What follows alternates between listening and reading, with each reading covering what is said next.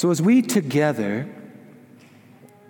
prepare our hearts to follow Jesus into a deeper understanding of the lesson in today's gospel, and as we open our hearts to that power of His grace to live what He's teaching us, I want to start out by saying this community, St. Peter's, has given witness to this teaching in many beautiful ways.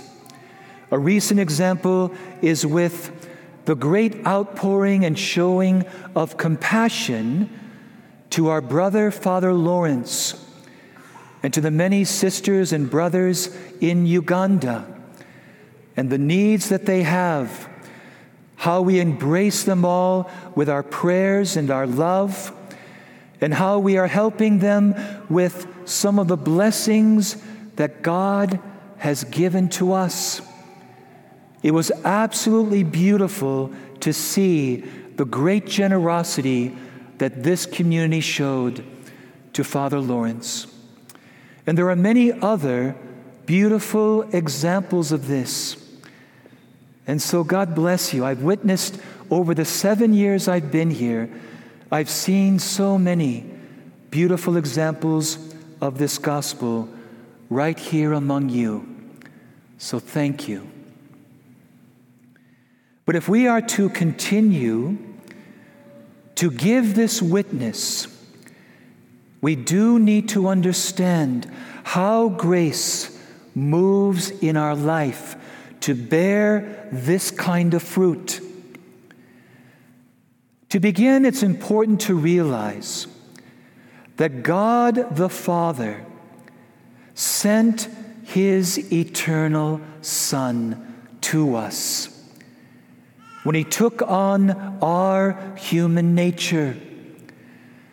And St. Paul says so beautifully that Jesus is the image of the invisible God, such that if you and I want to know the Father, if we want to know God's heart, all we have to do is watch Jesus, how he lives, how he reacts to people, what he teaches. That is what gives evidence that Jesus truly knows the Heavenly Father. You can see it in how he lives.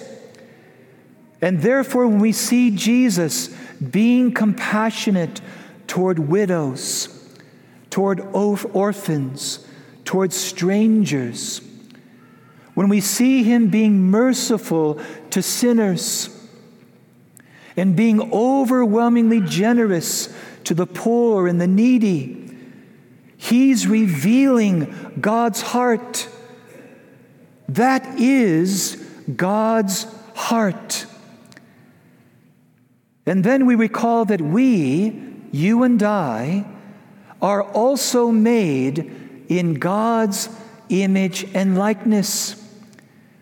And we are to give evidence that we truly know God, that our heart beats together with His heart. And that should be obvious in how we live how we relate to each other. The problem was with some of the religious leaders. Notice that the parable is addressed to the Pharisees. They were the teachers who knew the law inside and out. And they were to be like Jesus, a radiation of God the Father in the world. The problem? Their hearts were hardened by what? Well, we know pride was one of them.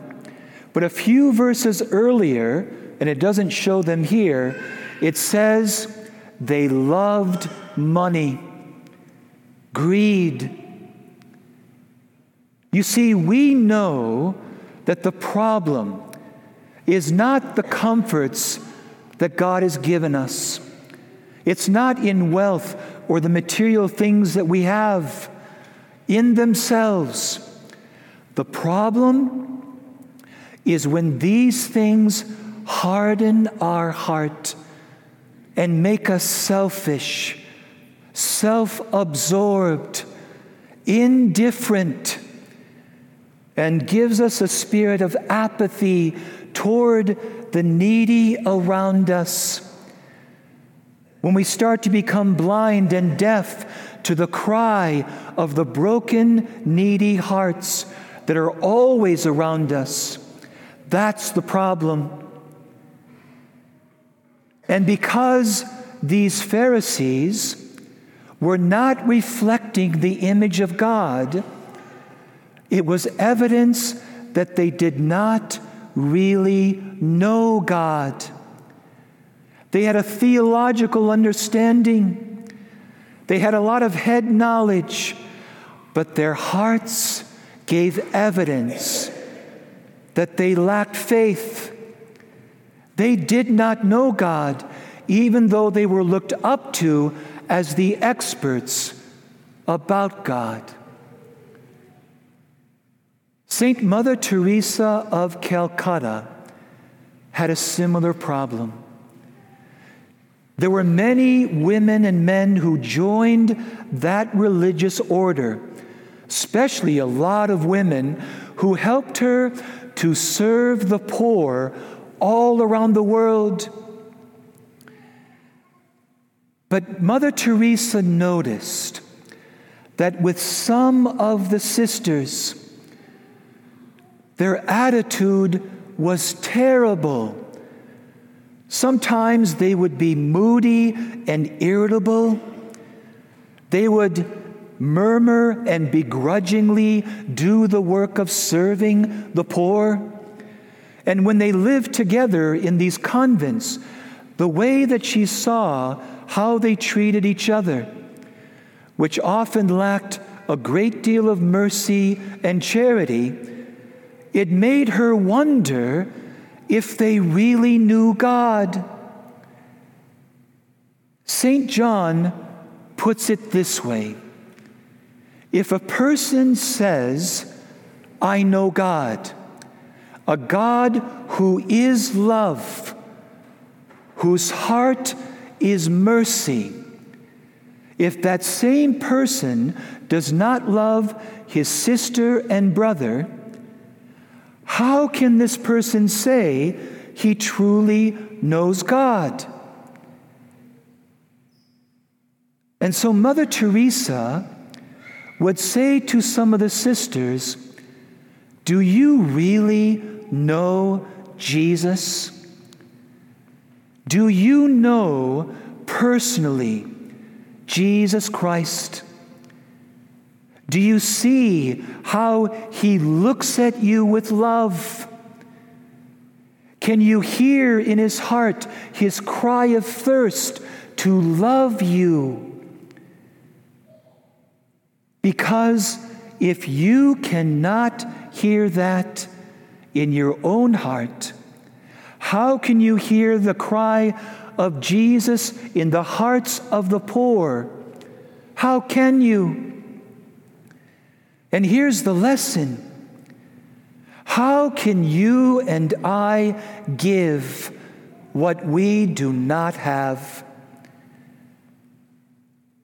If I am not experiencing God's love for me, if I am not daily experiencing His mercy and compassion in my weakness, in my woundedness, in my struggles with sin, in my need for healing. How can I give that to another person? This is why, by the way, The confessors that go to confession on a regular basis make the best confessors. Those priests that go to confession regularly, they often show greater compassion to those who come to confession because they're receiving God's mercy themselves.